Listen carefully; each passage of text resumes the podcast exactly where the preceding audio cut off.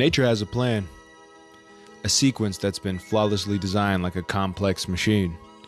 From the most massive celestial bodies and all the way down to the tiniest molecules, everything moves in a predictable and seemingly pre programmed manner, including people. In the modern world, it's easy to forget that we're still simple creatures with fancy toys. Unlike technology, we're still a slave to our animal like biology in many ways. Sometimes society has a plan, sometimes we have a plan, but we're part of nature and its plan. In an attempt to combat the friction from some of our more basic instincts, we created these rules. Social gravity has led us all to the house of monogamy, and it's really the only home we've ever known. It's a country home, it's way, way out there. There's neighbors somewhere, but we never see them. And rumors are they're into some pretty weird stuff out in those parts like butt stuff. That's my attempt at using a metaphor to describe the constraints and repressions surrounding our sexual behavior, particularly. Did you know that there was a public stoning that took place so recently that it was posted to YouTube in 2015? What compulsion is so strong that the threat of being murdered by rocks won't stop it? What makes a desire so strong? Think about that. 2,000 year old tradition or more. I, I, didn't look this up. Probably it's a quick Google, but you get where I'm going with this. It's just just dangerous to live in the whole life. Maybe.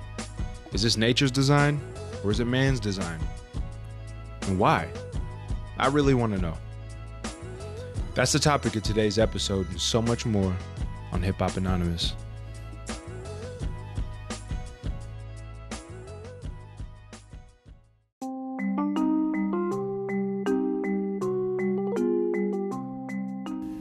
Welcome to Hip Hop Anonymous, an ode to alternative thought. The show about questioning and challenging our mainstream beliefs and allowing ourselves to stretch and suspend our logic in new ways. Stick around after the conclusion of this episode for a special audio outerlude. I'm your host, Dean Martian, and I enjoy the feeling I get when I learn new shit like apparently uh, black Americans aren't actually largely the descendants of slaves from Africa, but we're indigenous people here. Check out the book. They Came Before Columbus by Ivan Van Sertima or Ivan Van Sertima.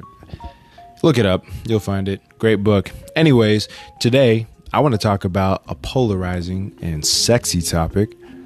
Is monogamy something that humans do naturally, or are we naughty by nature? I read this book a couple of years ago called Sex at Dawn by Christopher Ryan and Cacilda Jetha. It's about sex, love, attraction, and monogamy versus polyamory. And it brought a whole new perspective to how I viewed sex and relationships. I'm just to get into it. Let's do this damn thing.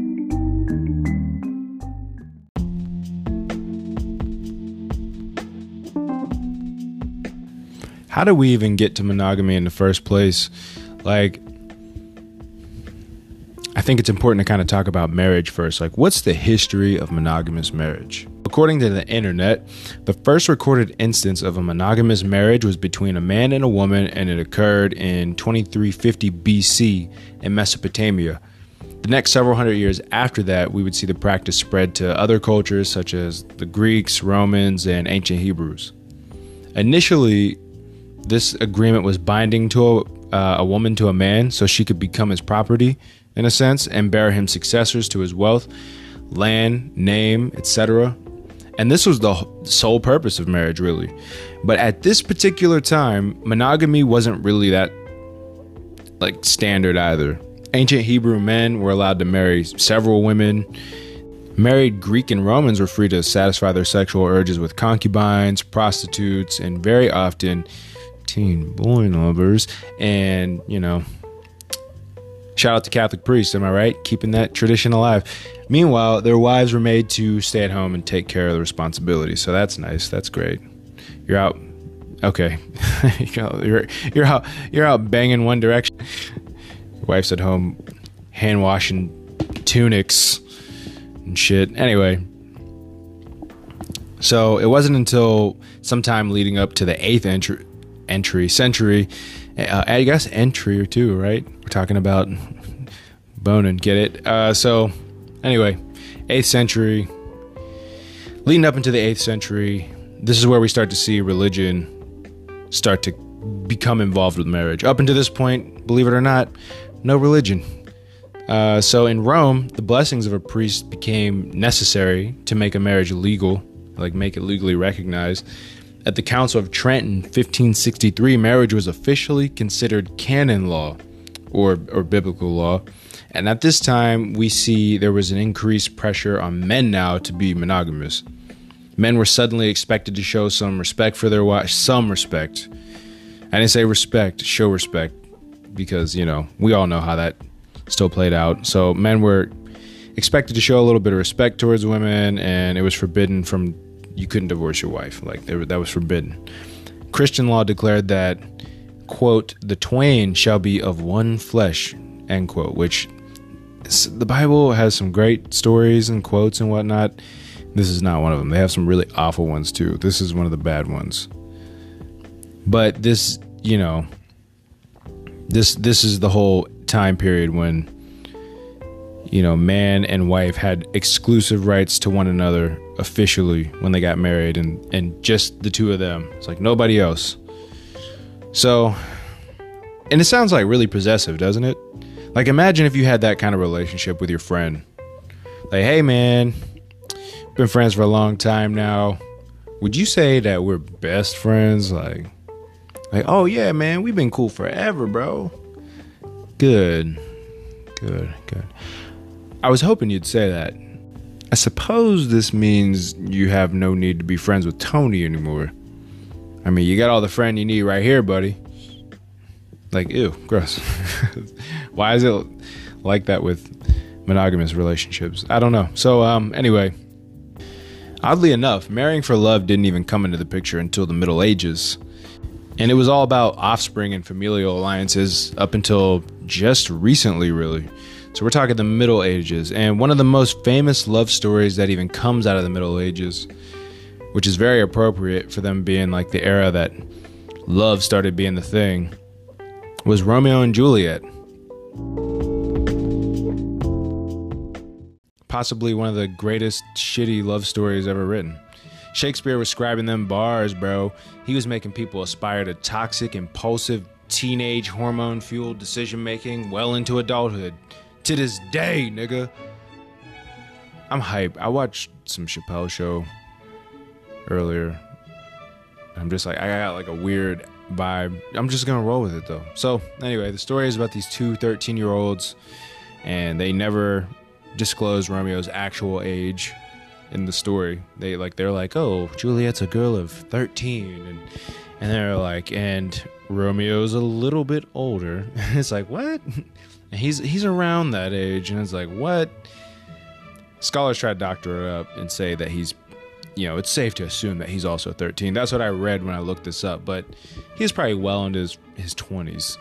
You know, he's probably a 20 or a whole 20 year old nigga at, that, at the time of the story.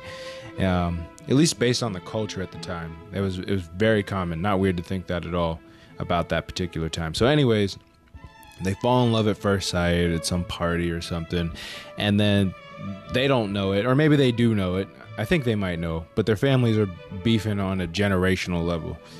And it's and they cause death in their family trying to be together and and and fights and shit like that, duels, and and then they kill themselves at the end. Spoiler alert if you didn't know, but it's only been around since the 13th fucking century. So, I don't really feel bad. Um, let's see. Shakespeare also wrote Antony and Cleopatra. Antony. I, I want to say Anthony really bad, but anyway, there's so many stories during this period. It's not just these two, but they're all like all based on chivalrous romance. It was like a popular genre at that time, and dudes were so ready to catch a body like on sight because some other dude told his girl like bless you when she sneezed and shit. Like, how dare thy take thine concubine and in tandem insult thy family name and, you know, that kind of shit. And um, there was, and like first of all, this is also fascinating. I could go off on this tangent really quick. Dueling was like a real thing. Like, first of all, a, a duel is a fight between two people who have, you know, similarly deadly weapons, and they've agreed to set rules before a fight takes place. And the fight is usually about a matter of honor, such as if you insult someone's girl or something, or their family name and the goal of the duel is not usually to kill an opponent, but to restore the honor of the man who declared the duel. According to a Google search, it was created in an effort to actually stop violence and reduce crimes of passion or vengeance. Like, so essentially, it was like the purge, but like on a micro level. Instead of like one night, everybody's just trying to kill each other. You could just declare, like, you know what? I got beef with you like that. Like, I challenge you to a duel. And that's when you'd pap pap hit him in the face with a glove or some shit. and then you would turn away to go like get ready for the duel. Your powdered wig would fucking flail in the in the wind and shit. So lame. Um, when someone talks about the word marriage today, we think about two people who are in love and who want to spend the rest of their lives with each other. Marriage is a serious commitment and one that isn't really taken lightly for most people. One wouldn't just marry a stranger they just met, for instance. But in medieval times, however, marriage was really different. Women didn't have a choice of who they were going to marry. Most of the time, they didn't even know the man they were going to marry. And that is kind of like, I guess, as much as we should probably continue discussing. Who, who's we? I don't even know who I'm talking to. Let's just move on to like what marriage is like today.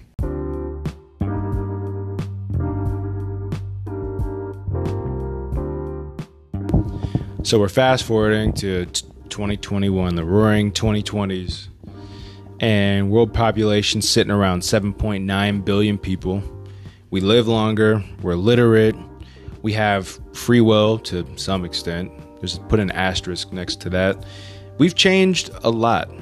But how much has marriage changed since the Middle Ages? And that's kind of a loaded question or a trick question because it's it's actually changed a lot. It's it's changed a whole lot. Things are fucking totally different now. But it's not changed in concept or theory. There's a lot of leftovers, and we'll kind of get into this a, a little bit. So, uh, esposa is the word for wife and handcuffs in Spanish. Why is conventional marriage so much work? How come every time we turn around, there's some televangelist that gets busted smoking crack and blowing his male masseuse or something like that. Humans joke about hating monogamous marriage all the time. But are they really joking though? Is it like I know married couples that are older, you know, people in my family even uh, on my dad's side, and they like hate each other, like to some degree. Like you could tell they're like very irritated. Anybody I know that's been married longer than like 16 years, and I, and it's not very many people especially if they're older together, they usually don't even want to be around one another. But yeah, it's still a very revered culture. But it, you could tell that people, it's weird for people to stay together for a long time, which is why we celebrate it so much. We only get pumped. It's like, oh, happy 20 years. Oh my God, you guys have been married for 20 years. If that was something that happened frequently, would we even really be that psyched about it? we just kind of go with the flow. We just kind of do things because we're pre programmed to follow certain roads and, and routes. And here's actually, for instance, here's the standard narrative for human sexual evolution. So, one, boy meets girl.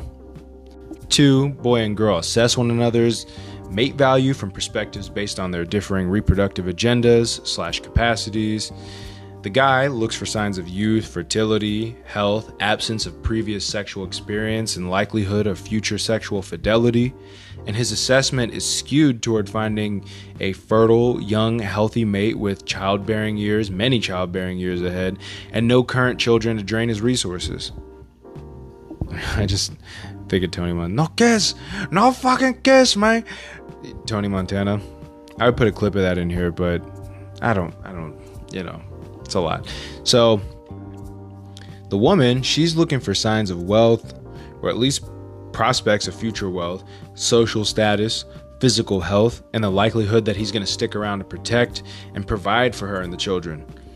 So, number three, boy gets girl, assuming that they meet on one another's criteria and they mate, forming a long term pair bond. Once the bond is formed, she'll be sensitive to indications that he's leaving, vigilant towards signs of infidelity involving intimacy with other women that would threaten her access to his resources and protection. And this is all while keeping an eye out around ovulating, especially for a quick fling with a man genetically superior to her husband. He is going to be sensitive to signs of her sexual infidelities, which would reduce his all important paternity certainty, and while taking advantage of short term sexual opportunities with others, as his sperm are easily produced and plentiful. Researchers confirm these basic patterns around the world in studies conducted over decades. Contrary to everything I just said, divorce in America is well, at least divorce rates in America have been falling over, the past few years. We actually just hit a record low in 2019. According to the Institute for Family Studies website, for every 1,000 marriages in the last year, only 14.9 ended in divorce. I don't know how you have a 0.9 of a marriage. Like, I don't know, understand how these numbers work. I never do. But anyway, like, you'll see, like, oh, 25 and a half people. Like, who the fuck is half people? Who's dwarves. That's I'm, not even joking, but I mean I'm joking. I know they don't mean.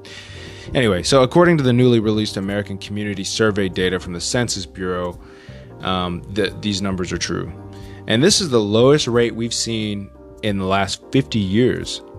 This is even slightly lower than in 1970 when 15 marriages ended in a divorce, a whole 0.1 percent, you know, or whatever more, a whole 0.1 more and that was point that was 15 per 1000 marriages in 1970 and a lower divorce rate means longer marriages i guess is how that translates and according to the new census data the median duration of current marriages in the US has increased almost 1 year in the recent decade from 19 years in 2010 to 19.8 years in 2019. It's not what I expected. Marriage is actually doing better than 50 years ago.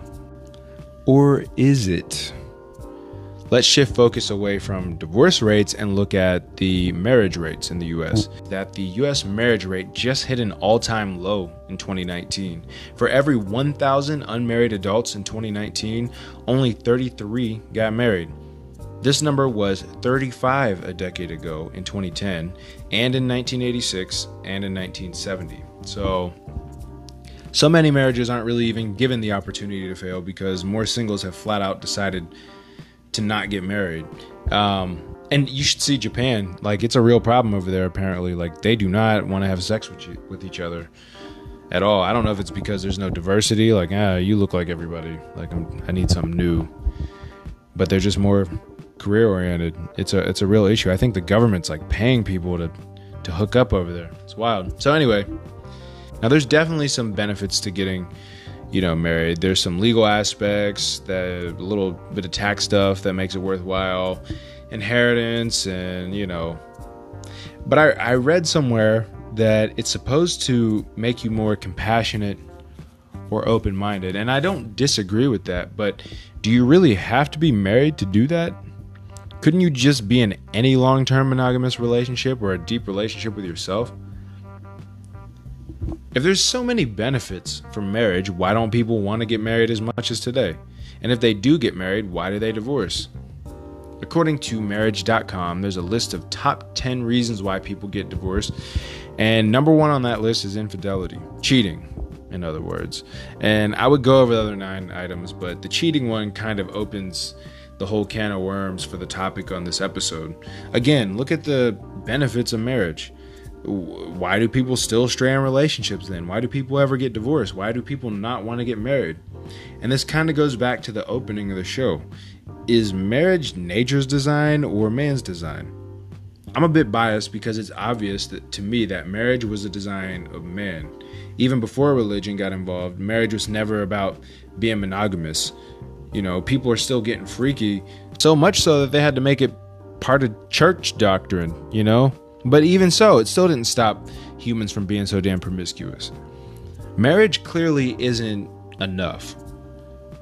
What's the driving force behind us to get this urge to get busy in the first place? And of course, offspring is one of them, but what are the mechanics of it? How does this how does it work? Why is it so damn strong? And what are the main causes and effects of, of, of sexual attraction in humans? Let's talk about that. Hard facts about physical attraction. Let's see. This is an article from the Huffington Post called The Strange Science of Sexual Attraction. First one smell is a way in which men and women attract one another. Pheromones are known to be involved in sexual attraction in animals, and research suggests that they may also play a role in people. So, psychologist Bettina, and I love how it's like, oh, it plays a role in sexual attraction in animals. So maybe it's like, how far removed are we? It's, of course, it plays a fucking role in it. But uh, anyway, psychologist Bettina Paz and I say that shit like I know, like I'm a scientist. I say it all arrogantly. I read two articles in some book that's possibly pseudoscience. So anyway, psychologist Bettina Paz, who studies pheromones, told Scientific American, "We've just started to understand that there's communication below the level of consciousness." My guess is that a lot of our communication is influenced by chemo signals. In a study, female participants were asked to smell men's sweaty undershirts. The researchers found that women could smell how symmetrical a man was and using that information judged his attractiveness. In both men and women, symmetry is known to be a part of or an important factor in attractiveness if you didn't know. So that's why like a lot of women are very attracted to like Denzel Washington supposedly because he literally has one of the most symmetrical faces in showbiz. Like Google it. Like they've talked about it on TV and stuff before. But that's weird. Like women can tell how even your or symmetrical your features are by smelling your soiled laundry. That's like alien versus predator shit. Like anyway. So women quickly assess markers of masculinity.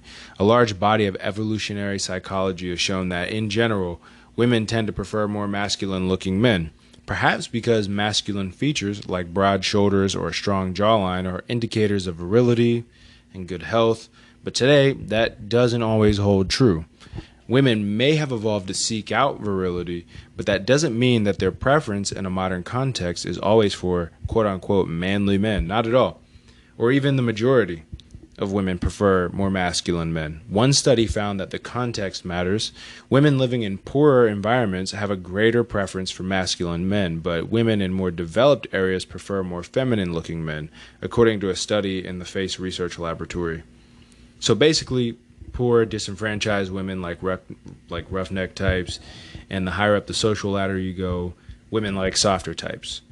You don't got to be a badass when you have money, you know. I guess is the story and extra points if you are though, which is why Batman is the shit. So, the Wall Street Journal explained from an evolutionary perspective, masculinity is basically man's way of advertising good genes, dominance, and likelihood to father healthier kids.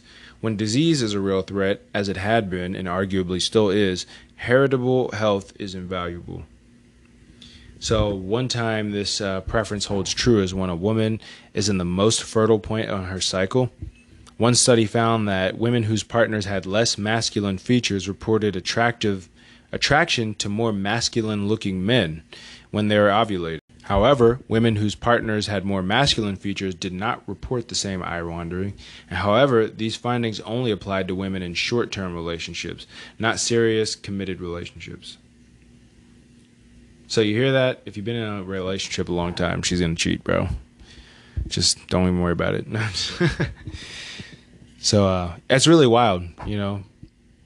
It's kind of wild to think about, but it's a true testament to human adaptability.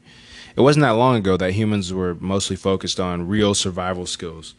You needed to know how to hunt and fight and build things. And now these skills are becoming less and less valuable as we progress. Now making money is a survival skill. So a scrawny rich dude can attract way more women with his lucrative career in trading stocks and driving his Tesla around town, more so than some burly dude who works a low paying labor job, for instance, you know? So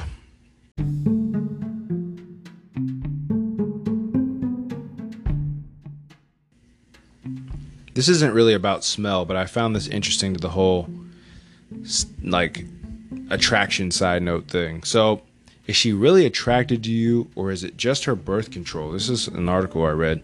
A number of studies have suggested that hormonal contraception may have some effect on women's preferences for sexual partners.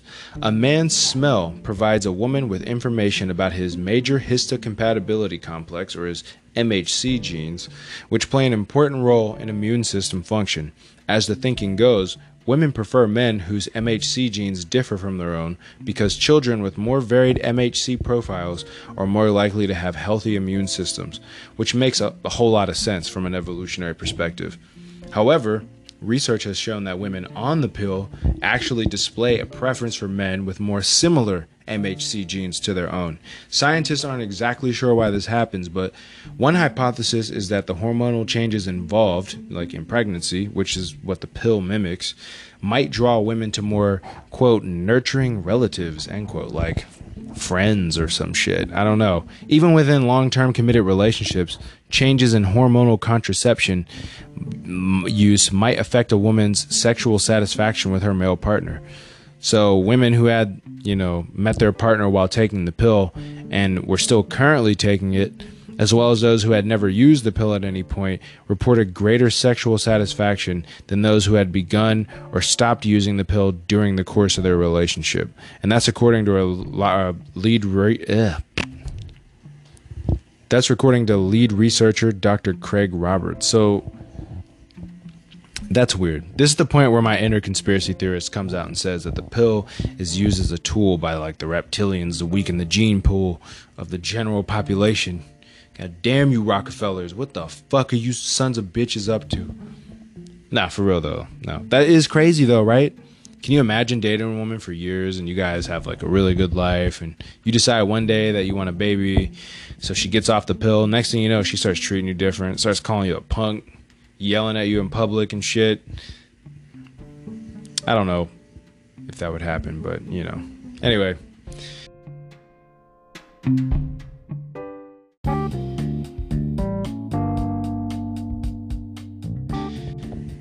So let's talk about the ways in which men are attracted to women. Let's look at this list here.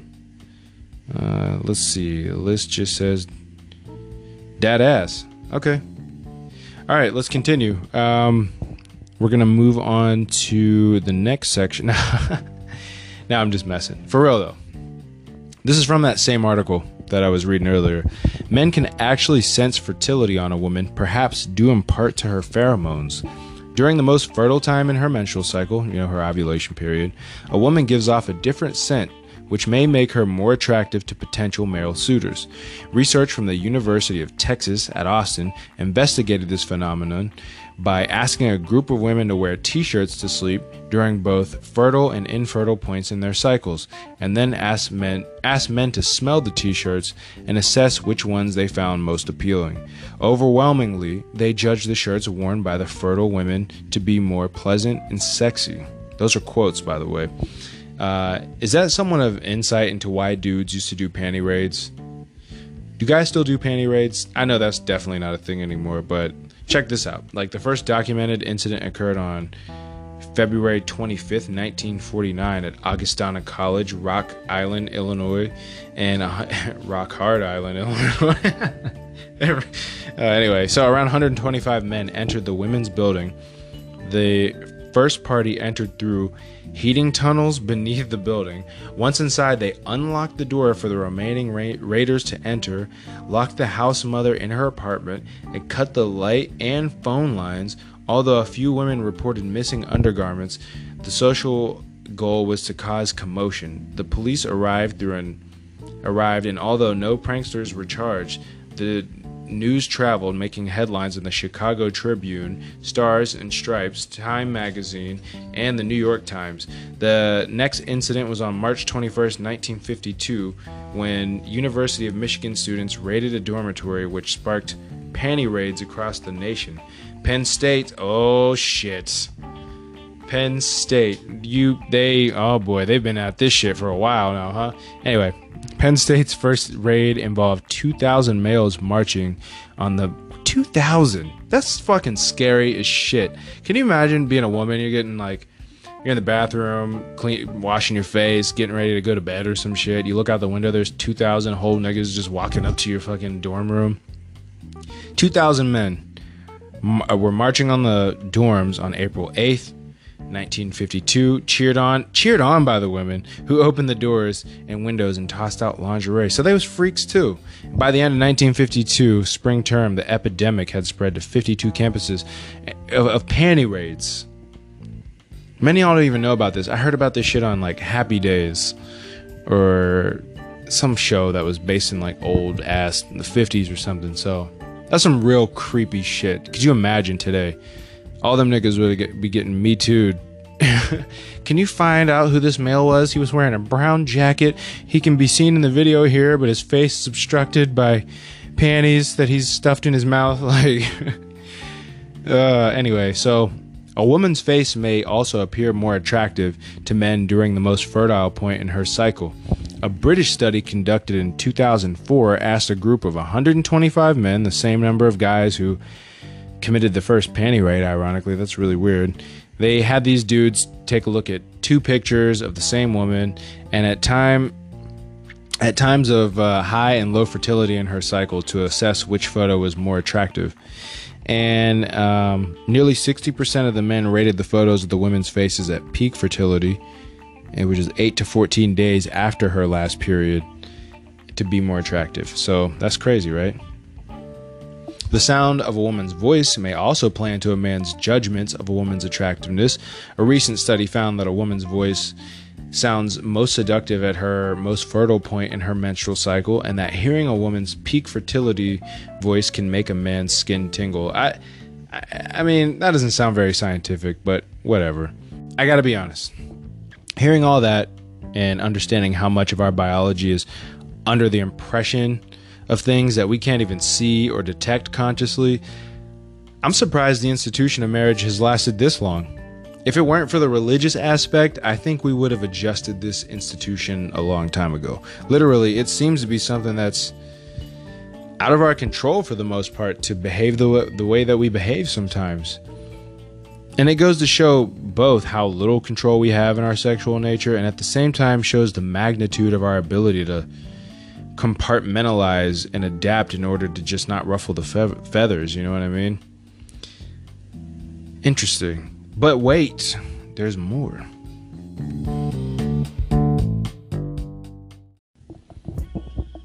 Now, earlier I said there was like a top 10 reasons for divorce today, and I told you that the leading one was infidelity. Psychology Today reports that 40 to 50% of marriages end in divorce in the U.S. And the other way that they're supposed to end, I, I believe, is death. I don't think you're ever supposed to divorce, but um, and I can't say for certain what causes these divorces to happen. I don't know. It's obviously not always infidelity, but I think for for the most part, you know what I was saying earlier about I'm surprised how if that marriage has even lasted this long. Like we live in this weird consumer culture, and I feel that our culture here in the West it doesn't really set us up to be emotionally equipped enough to handle long-term commitments. I mean, how how could it? We're such slaves to overstimulation and instant gratification. We want fast food, fast cars, fast money. We want it, and we want it right the fuck now. Not now, but right now. And that's not in alignment with the patience and willpower it takes to be in a committed long term relationship. But I will say, much of our failing marriage statistic is also attributed to that sexual repression, man. Ignoring your sexual desires is called sexual repression. It's a state in which a person is prevented from expressing their own sexuality. Sexual repression is often associated with feelings of guilt or shame being associated with sexual impulses. Uh, what constitutes uh, sexual repression is pretty subjective and it can vary greatly between cultures and moral systems. Many religions have been accused of fostering sexual oppression. what? Not religions, really? Okay.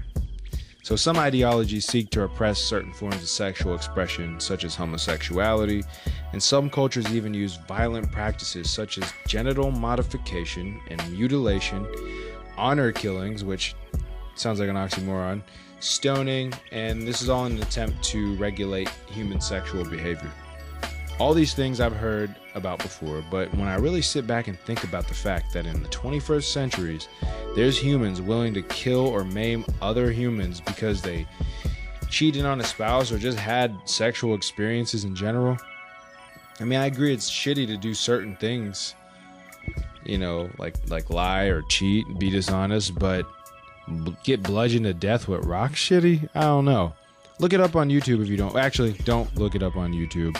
I'm pretty sure it's been taken down by now, but there definitely was a public stoning due to adultery that took place in 2015. It was put on YouTube. Um, don't look for it. As horrifying as that sounds, still pretty obvious that none of these tactics were really working 100% if you think about it. You read about people being stoned in the Bible. I mean, not off some fine smoke or some drugs, you know, but murdered by rocks, just to, just in case some of you are confused and you realize they they've been doing this shit since Jesus supposedly was around. And people still cannot stop fucking. Like that is like it's never to stop. Sex is a hell of a drug.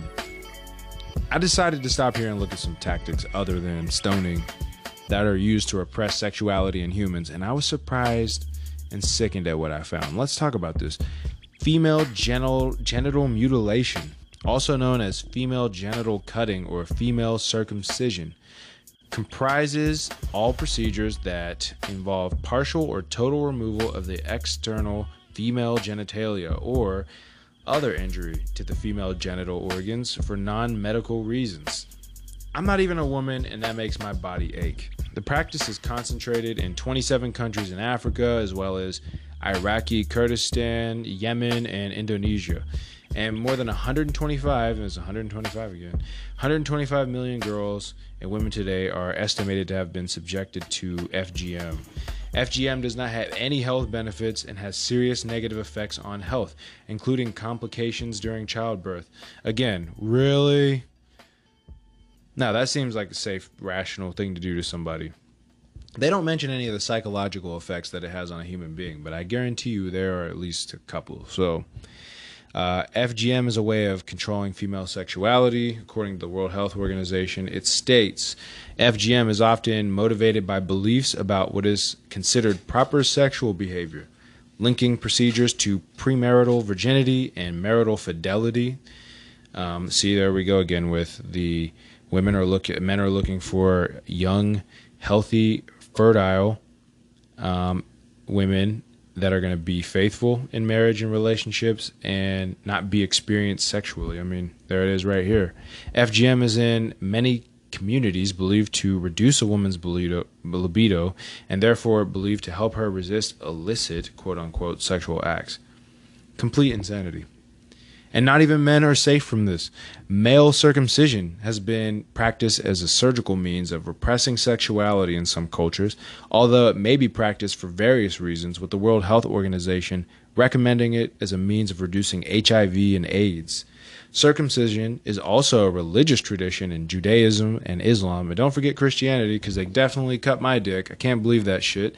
According to medieval Jewish theologian Moses Maimonides, Maimonides. I don't I don't know if I'm saying it with an unnecessary Latin twist, but anyway, so the reason, quote unquote, big air quotes for male circumcision is quote the wish to bring about a decrease in sexual intercourse and weakening of the organ in question so that this activity be diminished and the organ be in as a quiet a state as possible end quote what the fuck weaken the organ. That's what this old Jewish theologian says. But if he thinks the organ is weakened, why does the World Health Organization or, you know, whoever is cutting dicks think that it helps reduce the risk of HIV? How are you reducing the risk of HIV if the organ is weak? This that Illuminati Illuminati shit, dog. I'm fucking. I'm telling you, they're trying to cut our dicks and make us more susceptible to diseases that they created in order to help diminish and fucking eventually eradicate surplus population with HIV. No, I, I don't think that. Not 100% anyway. But my mind does go there. I'm, I'm a conspiracy theorist at heart. I I was a flat earther. I was even a flat earther for a minute. but I finally, you know, wrapped my head around it. Get it? Globe. Anyways, uh, for real though, circumcision, weirdest shit ever. Gets even weirder for us dudes though. Listen to this. In the late 19th century, circumcision of the penis was prescribed by John Harvey Kellogg. It might sound familiar. And he considered this to be a cure for masturbation. And that and that name you, if you're thinking of the person, you're right. It's the person you're thinking of. Like Kellogg, Kellogg's. He it's cornflakes. Not only did he make one of the most recognized, beloved brands of cereal, he was also a sick, sadistic bastard who specialized in mutilating little boys' genitals. All this shit I'm about to tell you is 100% true. This is from psychologytoday.com. Though widely considered to be one of the leading sexual educators in his day, which was like the 1800s, mid 1800s, Kellogg proudly claimed never to have had intercourse with his wife in over four decades of marriage. So, already, mm, what the fuck is wrong with this dude? That is not something to be proud of. In 40 years, you didn't have sex with your wife? lightweight serial killer vibe. That's all I got to say. And as a medical doctor, Kellogg claimed the moral authority to instruct parents on proper sexual education of their children. So that doesn't sound too bad, right? Give the kids a 411. What you, what are you going to teach them, Kells? Let's see. He says, if you're unfamiliar with the writings, well, he doesn't say this, but people say this about him. If you're unfamiliar with the writings of John Harvey Kellogg and others like him, there's more that must have been like a hot thing back at the time. I've never even seen my penis. anyway, their gloating disdain for basic human eroticism is chilling and unmistakable. So, already this sounds like it's going to be chill, right? In this in his best-selling Plain Facts for Old and Young, written on his sexless honeymoon in 1888. So I guess it was the late 1800s, my bad. Kellogg offered parents guidance for dealing with their son's natural erotic self exploration in a section entitled, quote, Treatment for Self Abuse and its effects end quote. So basically if your son is touching his own you know cash and prizes it's self-abuse and here's what to do. I'm a doctor god damn it that's him talking. I find it odd that on your honeymoon night you refuse to have sex with your wife. And instead of doing that you're thinking about ways to torture little boys dicks so that they won't touch themselves? No no no. You know what? That's totally normal in Jerry Sandusky's house. Anyway, a remedy which almost always is successful in small boys is circumcision. The operation should be performed by a surgeon without without administering an anesthetic as the pain, the brief pain attending the operation will have a salutary effect upon the mind, especially if it be connected with the idea of punishment. This dude he ate dried foreskins he collected probably for breakfast. He just put them in a fucking bowl with milk and shit. It, he wasn't the only one. William Acton, a leading authority on sexuality in mid Victorian Britain. Oh, that sounds fucking open minded. He advocated male circumcision in order to prevent, quote, undue excitement of the sexual desires, which it is our object to repress, end quote. God damn. So, a biocultural analysis of male circumcision supports the hypothesis that a practical consequence of circumcision, complementary to any religious symbol, a religious symbolic function, is to make a circumcised male less sexually excitable and distractible, and hence more amenable to his group's authority figures. End quote. These motherfuckers, man. See, it always comes back down to control. I'm thinking my whole life circumcision is so that my dick is healthy and whatnot. And all along, they're trying to control my boners. So I listen to my teachers in school. Anyway, really quick eight signs that you may be sexually repressed. Let's see. One, chronic tension. Two, nervousness and irritability. Three, insomnia. Four, aggression. Five, erotic dreams. Six, lack of assertiveness. Seven, taking the blame or over apologizing. Eight, And the last one, excessive interests in sex. And also, some other effects of sexual repression include some people won't even socialize with the opposite sex and develop resentment for persons of the opposite sex. Personal grooming can be neglected. The repressed will wear unattractive clothes, hoping to draw attention away from themselves. Relationships are hurt as well. When a person is repressed sexually, it tends to cause strains on communication for couples. And uh, we can see that sexual repression has worked in lots of ways. I mean, studies have shown that women become aroused just as quickly as men, but often feel shame around communicating those desires verbally. As for lineage sakes and the primitive male mind, it's like how could you be sure if she was faithful if she if you thought she really enjoyed sex? So women, as a survival tactic, had to pretend that she didn't really like sex that much, you know. And I remember my first serious girlfriend. You know, I think about this and she didn't want to have doggy style sex because it made her feel like a slut, is what she said. And I was just like thinking to myself, "You're not slutty." Like, oh no. I was I was really hoping you'd try these handcuffs on. I wasn't into handcuffs then. I'm not now either. I just said that because I thought it was funny.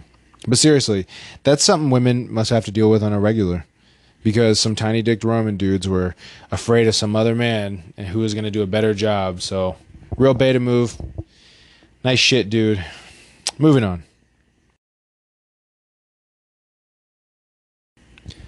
Chimps and bonobos. What the fuck does this have to do with anything? Random, weird segue, but here's a quote about Homo sapiens from the book Sex at Dawn. Homo sapiens, that's us, evolved to be shamelessly, undeniably, inescapably sexual. True, some of us manage to rise above this aspect of our nature, but these preconscious impulses remain our biological baseline, our reference point, the zero in our own personal number system. Our evolved tendencies are considered normal by the body each of us occupies. Willpower, fortified with plenty of guilt, fear, shame, and mutilation of body and soul, may provide some control over these urges and impulses. So basically, what this is saying is that humans born and untapered by societal guidelines are most likely going to be hypersexual creatures. And if it weren't for all the influence for us to not have sex by, you know, society, at least not so often anyway, we would follow these urges shamelessly, most likely. Uh, except for, you know, AIDS and diseases. Probably still wouldn't be a great idea to do that. But we live in a very repressive world now part of it's due to the AIDS and stuff I just talked about. It's a it's a world full of do's and don'ts for the most part though and polyamorous marriage is illegal in the US and people claim it's unnatural and on top of that people get jealous and hurt which is just symptoms of insecurity and trauma from the way that we've been doing things for so long because we view our girlfriends, boyfriends, husbands and wives as and we've grown accustomed to obje- objectifying them tying our emotional stability to whether or not that person wants to fuck you today. I know that monogamous behavior was likely created to put order in a place to help save society. I know that monogamy was, you know, probably put in place in order to save society. At least that was maybe the idea initially. But aside from venereal diseases and infections and jealousy, could it possibly heal the world to practice free love? let's check in on our closest primate relatives, bonobos. So often we learn that our closest primate ancestors are chimpanzees, but that's not true. Chimpanzees are assholes and are basically the opposite of peaceful bonobos. They're jealous, possessive, vindictive, and murderous. If you don't believe me, look it up. There's like like humans have chimps as pets sometimes, and when chimps reach the age of seven, they forget all their domestication and just revert back to being these evil fucking monsters. And there's a story of this guy who bought a birthday cake to the zoo for his chimp because he had to give his chimp up because it became seven years old. So they're like, you should probably take this fucking little bastard to the zoo so he doesn't kill you. And um, so the guy realizes the chimp's birthday, so he takes him a birthday cake and he takes this cake and gives it to his little buddy. And all the other chimps, they see that he's bringing them his, that, that monkey a treat and doesn't want to give them one. And they get really jealous and they attack the guy for not bringing them cake. And they're and they're smart when they attack. Like they attacked things that would be missed. They attacked important parts of the body, and they and they're smart enough to know. Like for instance, they snatched this dude's balls off first, so he couldn't procreate. Then they bite off his fingers, so he can't like do shit, and they ripped his fucking face off. And this isn't an isolated incident, by the way. This happened a lot of times. Okay, just just trust me. Chimps are dicks, and they're nothing like our actual closest ancestors. Let's hear a little bit about them. Female bonobos, who share otherwise unique traits with humans and no other species. de Waal's research has demonstrated, for example, that the increased sexual receptivity of the female bonobo dramatically reduces male conflict when compared with other primates whose females are significantly less sexually available. The abundance of sexual opportunity makes it less worthwhile for males to risk injuring each other by fighting over any particular sexual opportunity. Look at that. In simplified terms, if women are having sex with men regularly and for the most part indiscriminately, men are happy and less violent. So here's a little kind of diagram. I mean, I can see a diagram, you can't, but it explains the social effects of sexual egalitarianism in bonobos and presumably humans too. And keep in mind, this is in alignment with matriarchal society instead of patriarchal society, which is what we have and what's kind of fucking us up. But in matriarchal society and bonobos, we see an increased female receptivity, which leads to less male frustration and competition. That leads to reduced male alliances, meaning that we don't form gangs out of sexually repressed rage or whatever. And then reduced alliances between males leads to obscured paternity. So I'm guessing that means guys at this point are kind of sharing the same partners and, you know, getting along. And that means that they're not being possessive over women and they're not, you know, they don't know whose kid belongs to who at this point and nobody cares. This leads to increased female bonding, which makes uh, female alliances the more dominant ones. And this finally leads to less infanticide or child murder, which I, I'd say is a good thing, and more generalized paternal care. But this behavior actually also exists in human tribes today. Check this shit out. Donald Pollock tells us that the Kulina believed that the fetus to have originally been formed of accumulated semen. Obviously, that's not true, but I only wrote it down because it, I feel like it illustrates the behavior and perspective of their society and their lack of ego and possessiveness. They attribute the baby's growth after birth to women's milk, which is much more accurate than their beliefs on making a baby. But nonetheless, any number of women might nurse the child, he writes. It's common for a group of sisters to share nursing functions. And this is another example, recalling the childhood among the Dagara, author of psych- author and psychologist Malidoma Patrice Somé remembers how freely children wandered into the houses throughout the village. He says, This gives the child a very broad sense of belonging. Everybody chips in to help raise the child. This literally is unheard of today.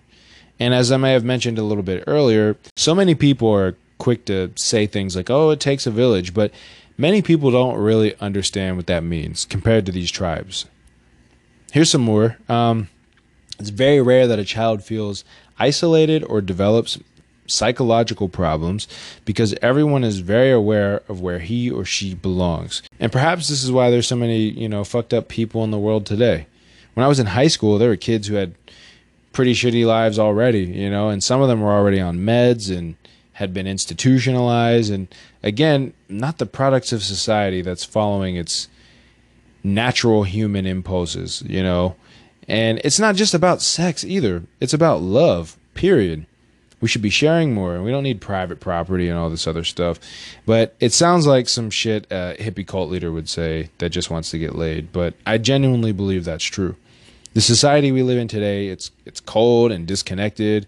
It promotes separation and disunity in many ways, and this is unmistakably male behavior and energy out of control as a man, I sometimes feel like it would be better if women were in charge of a lot more things.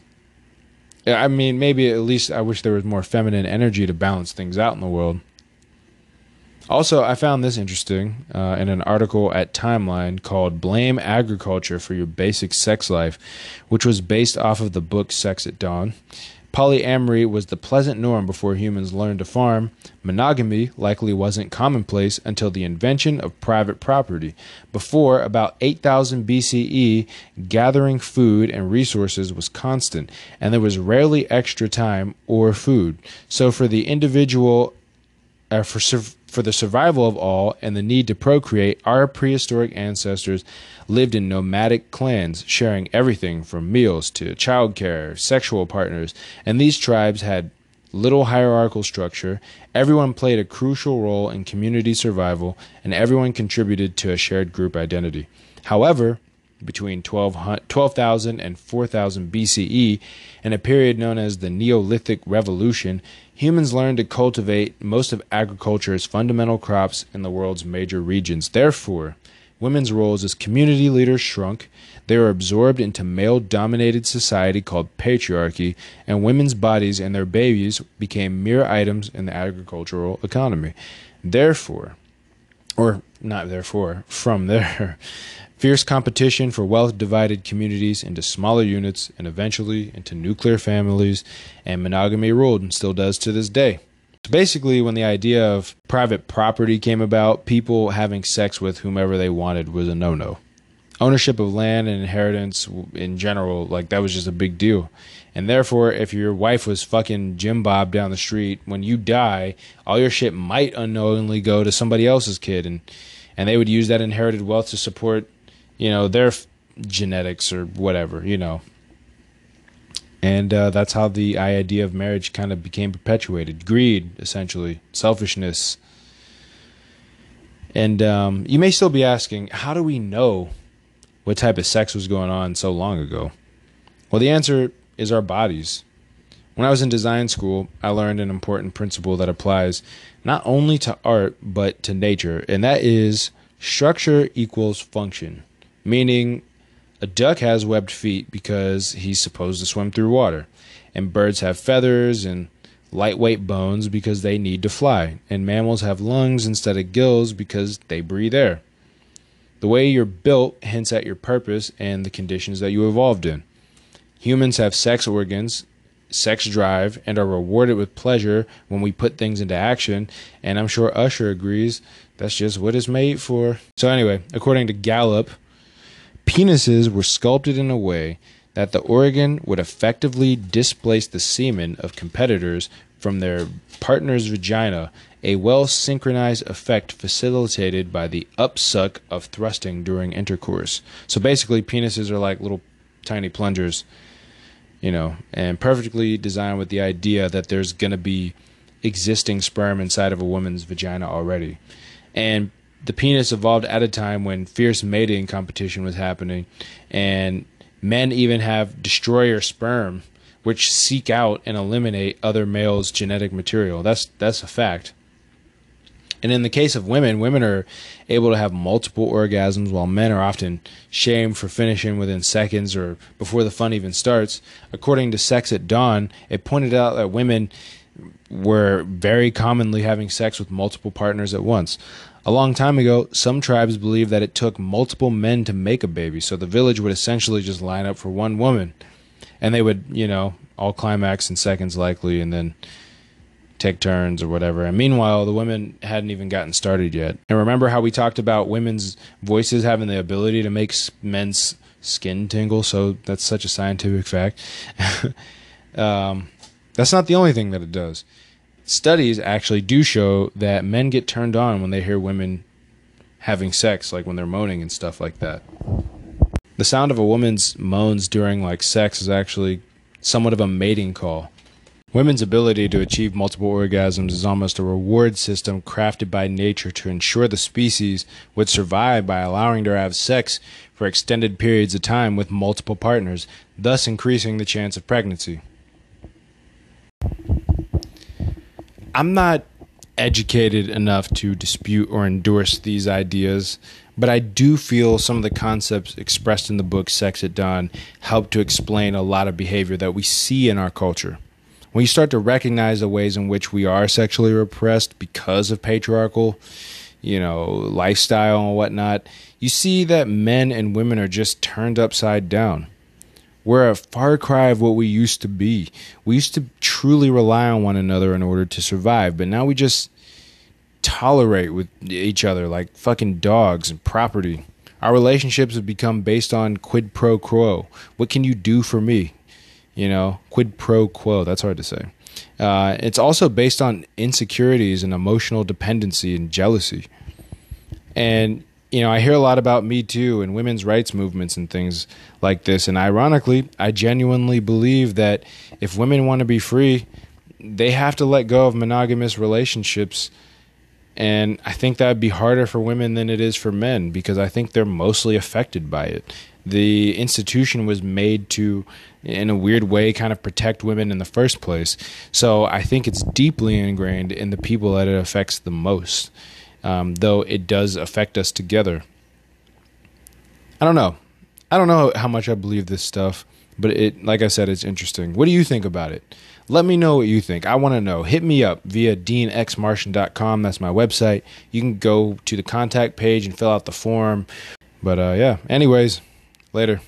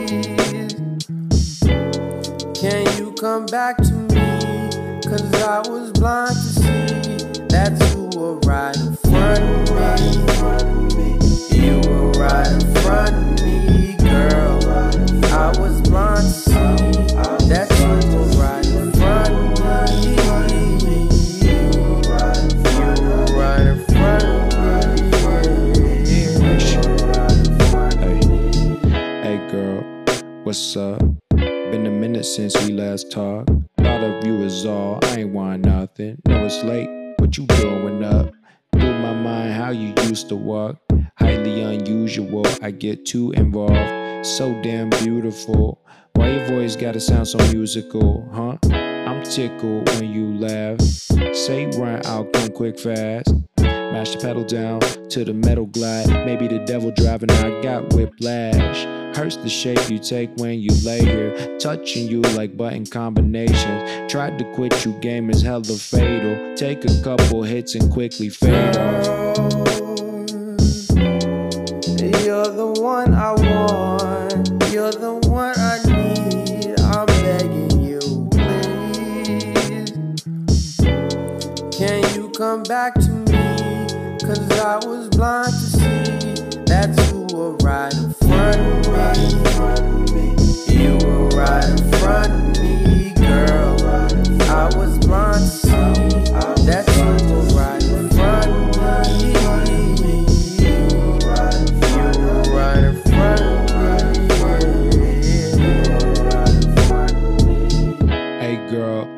hit you back. I've been busy seeing your messages. You should have packed a peppers, girls caliente. And bragging to my friends how you back like man, it's kinda okay. Got a girl that let her world. She don't just hit me up when she bored. Probably hoping I don't go on tour. Hoes you have you taught from the floor up, cause the dough up. Stop and think about it, need to grow up. Ain't like a personality, still smash. Patriarchy made women a form of social cash. Learn from my friends how to be a man. None of us niggas even had a dad. Women ain't perfect, that's a fact, but sometimes I feel like I wanna cry and I can't. She helped me be free like that, redefining me, now I can finally be a man.